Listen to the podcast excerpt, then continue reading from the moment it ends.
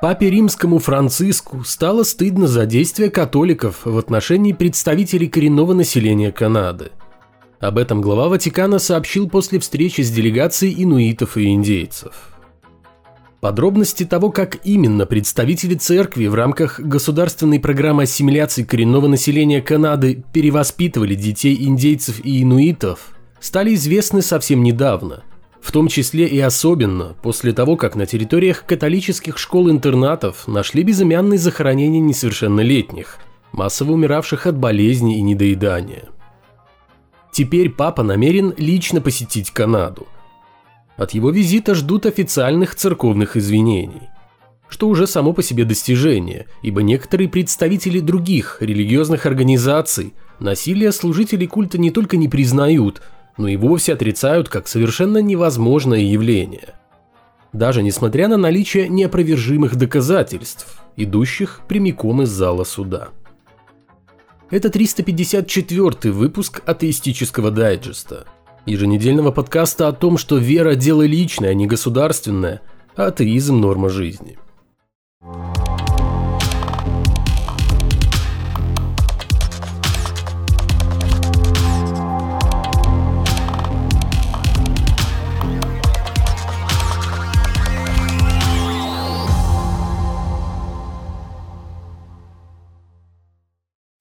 соскучились по православным новостям из Африки. А сегодня действительно есть что рассказать, поскольку битва за прихожан переросла в активную фазу жесткого противостояния, и человеколюбивые христиане уже начали таскать друг друга за бороды. По словам ответственного за духовную экспансию митрополита Леонида, в Кении и на Мадагаскаре перешедших в РПЦ служителей культа вызывают в полицию, а отдельные священники скоро должны будут явиться в суд. Как заявил митрополит, правоохранители орудуют на основании жалоб епископов Александрийской церкви, для которой Африка является канонической территорией, а в вину божьим людям ставят использование греческих религиозных предметов за богослужением. Проверить эту информацию пока что не представляется возможным, да и относиться к ней нужно соответствующее, с изрядной долей скепсиса, поскольку одинаково хорошо умеют врать верующие как с той, так и с другой стороны – а с учетом того, что митрополит Леонид заверил, что церковь своих не бросает, то на гонимых служителях культа почти наверняка можно поставить крест. Уже сейчас очевидно, что духовный захват Африки терпит трудности по всем фронтам. И надо полагать, не так уж далек тот день, когда РПЦ имени Гундяева официально получит статус изгоя среди других православных поместных церквей. Что делают в странах, не отягощенных духовностью сверх меры? Заботятся о своих гражданах. Создают для них парки, скверы и прочие места для отдыха. Чем заняты в России, где строительство духовных точек поставлено на поток, несущийся со скоростью бешеного локомотива? Строят еще больше культовых сооружений. Не только церкви, но и мечети – хотя последние по своему количеству заметно уступают количеству земных пристанищ ветхозаветного бога. Официальный сайт детского парка развлечений «Кырлай» в Казани, открытого в 2004 году, сообщает, что на его территории работают аттракционы итальянского производства, а сам парк представляет собой отличное место для семейного отдыха в самом центре города. Но вот чуть ниже на том же сайте написано «Друзья, Парк Крылай закрыт. Все дело в том, что живописное место на берегу реки Казанка, где разместился единственный в городе парк развлечений, приглянулось служителям культа исламского бога. Здесь собираются построить соборную мечеть на 10 тысяч человек. Правда, пока что в природе не существует ни эскиза будущей мечети, ни проектной документации, но несмотря на это, уже в конце марта начался снос парка – Получить участок для божьих людей в Челмах не составило большого труда. Территория эта муниципальная, так что, как сообщают СМИ, арендатор, мэрия и представители фонда, который занимается духовно-нравственным развитием общества, собрались, поговорили и приняли единогласное решение. Парк убрать, мечеть поставить. Власти Казани, дабы не спровоцировать очередную торфянку, уверяют, что парк будет перенесен в другое, более лучшее место. И даже станет еще лучше, потому что нынешний парк морально устарел. Непонятно только, почему столь плохое нынешнее место так стремятся занять муфтии. Ну да ладно. Проблема в том, что никто не спешит сообщать, где же именно расположится обновленный парк. Потому что никто об этом еще не думал. Да и реальность подсказывает, что все эти обещания могут быть похоронены вместе с надеждами горожан на сохранение площадки для детских развлечений. Ибо сейчас не до них. Нынче все силы брошены на возрождение духовности, которая, однако, несмотря на все потуги служителей культа и помогающих им чиновников, все как-то упорно не желает возрождаться. Обычно борьба добра со злом происходит под гордыми знаменами духовности, концентрацию которой в Казани собираются повысить путем строительства гигантской мечети. Но бывают случаи, когда борьба добра со злом выходит из-под контроля, и уже становится совершенно непонятно, где же именно в этой борьбе духовность и присутствует ли она в ней вообще. В марте этого года в индийском штате Чхатисгарх отмечали индуистский праздник весны Холика-Дахан, посвященный в том числе победе добра над злом. Это отдаленный аналог отечественной масленицы. Индусы приветствуют приход весны и сжигают чучело злых духов. В конце праздничных мероприятий последователи индуизма так впечатлились духовной составляющей праздника, так обрадовались очередному отступлению зимы, что решили нанести визит жившему по соседству 50-летнему протестантскому пастору Яламу Шанкару, который до этого был старостой сельского совета. Индуисты выволокли божьего человека на улицу и закололи ножом. И тут, конечно же, возникает главный вопрос. Почему? По какой причине верующие убили пастора другой религии – на мой взгляд, ответ очень прост, и он буквально лежит на поверхности. Все объясняет слово «другая», применительно к религии, которую исповедовал Ялам Шанкар. В отдельных районах штата индуисты давно точат зуб на христиан, и практически из любой искры, возникшей из-за трения последователей индуизма и христианства, может разгореться огромное пламя, жертвами которого, правда, зачастую становится религиозное меньшинство, какое представлял погибший пастор – можно было бы, конечно, обвинить в убийстве проповедника бездуховных атеистов, которых, как известно, хлебом не корми, а дай поиздеваться над верующими. Но безбожников в Индии, боюсь, днем с огнем не сыщешь.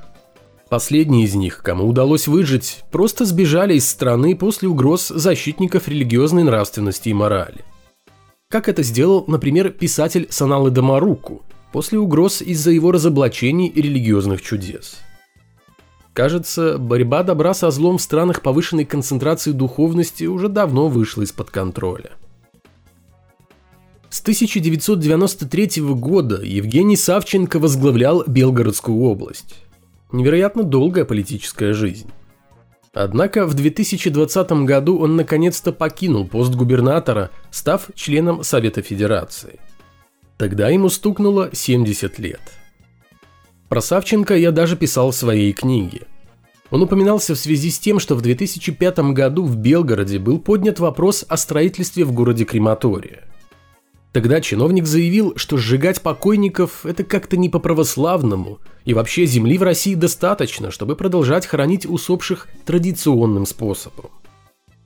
Трудно сказать, каким была личная точка зрения Савченко на так горячо защищаемое им православие – но с РПЦ у него были исключительно дружественные отношения.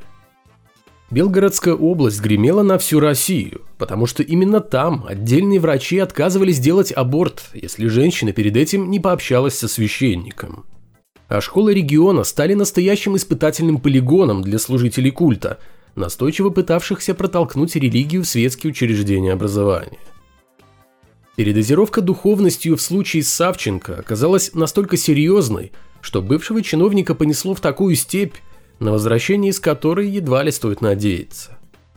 Вот только духовность эта оказалась совсем не православного разлива, как можно было бы подумать. В 2022 году из-под пера бывшего губернатора вышла книга под названием «Потрясение», в которой автор изложил основы условно собственной, весьма причудливой религии.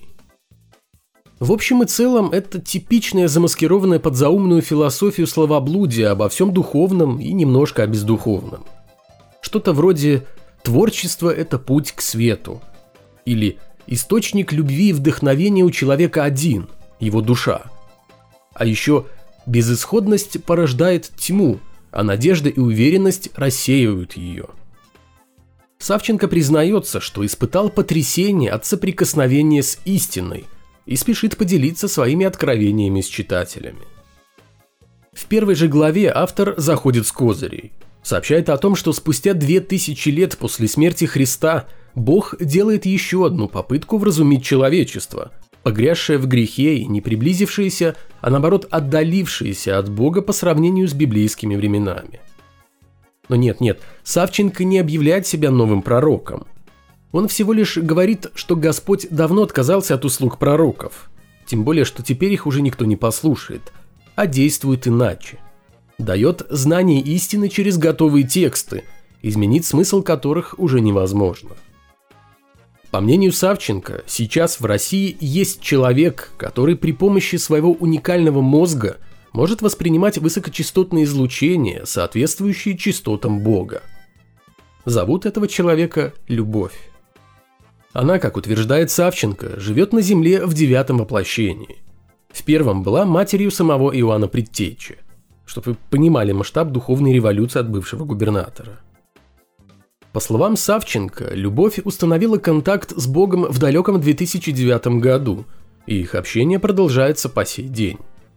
Причем с 2013 года сенатор несколько раз лично присутствовал при приеме очередного сигнала от создателя.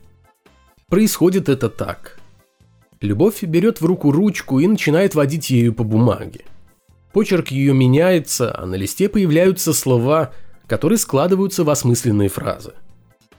Многие уже, наверное, поняли, что это старое доброе автоматическое письмо – которое еще в 19 столетии, на заре становления спиритизма, практиковали медиумы, будто бы впадавшие в транс и принимавшие послания с того света. Навыками автоматического письма, посредством которого, как утверждалось, духи передают людям сообщения, якобы владела жена большого поклонника спиритуализма сэра Артура Конан Дойля. Когда Гарри Гудини разоблачил это заблуждение – Дружбе прославленного автора Шерлока Холмса и величайшего иллюзиониста пришел конец. Любовь от имени Бога пишет, в буквальном смысле, о мироустройстве, о том, как была создана Земля, как и для чего появился человек, сочиняет новые притчи, в которых выражена премудрость человеческих отношений и правила жизнеустройства людей на Земле, а также излагает подлинные события, происходившие в жизни Иисуса Христа – этого бога, который через простую русскую женщину раскрывает все свои секреты, Савченко называет моностоном. А над ним еще существует некий мировой мозг, который сотворил Вселенную. Савченко убежден, что Монастон избрал Россию местом, откуда начнется духовное возрождение человечества. Через любовь также действуют известные люди, ныне покойные. Андрей Тарковский успешно передал с того света сценарий фильма о Сергии Радонежском. Марина Цветаева, Уолт Уитмен и Микеланджело Буонаротти – свои новые сборники стихов. Ну и куда же без Владимира Высоцкого? Прославленный советский бард продолжает творить, диктует свои стихи и вообще очень болтлив, постоянно забивая канал связи с тонким миром. Периодически на связь выходит вездесущая Елена Блаватская со своей шамбалой – тот же Сергий Радонежский тоже активно шлет весточки из загробного мира. Некоторые послания адресованы самому Савченко.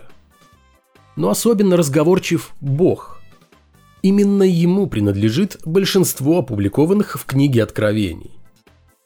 Рассказывает Монастон буквально обо всем. О Бермудском треугольнике, о древних допотопных цивилизациях, о Стоунхендже, последних днях жизни Толстого и Лермонтова, о черных дырах, Бахе, Моцарте, Рублеве и так далее.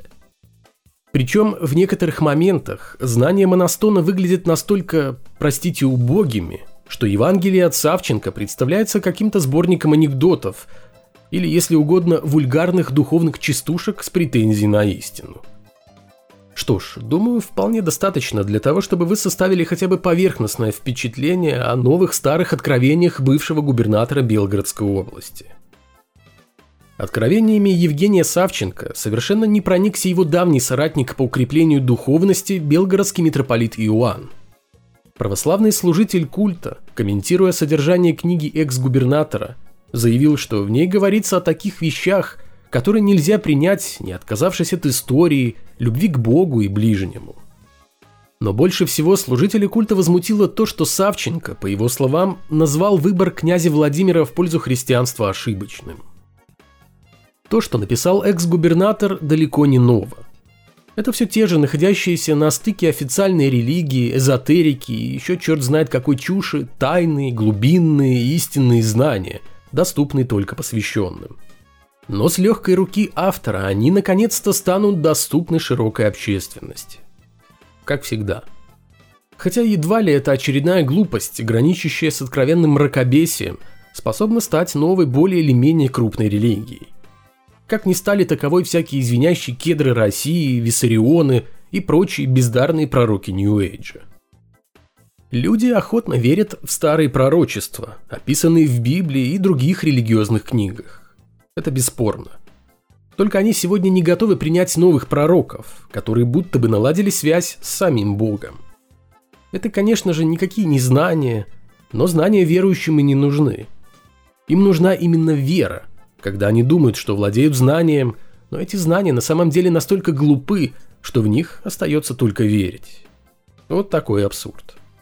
И бывший губернатор Савченко в него не добавил ни капли нового. Лишь только взбаламутил мутную жижу – но не более того.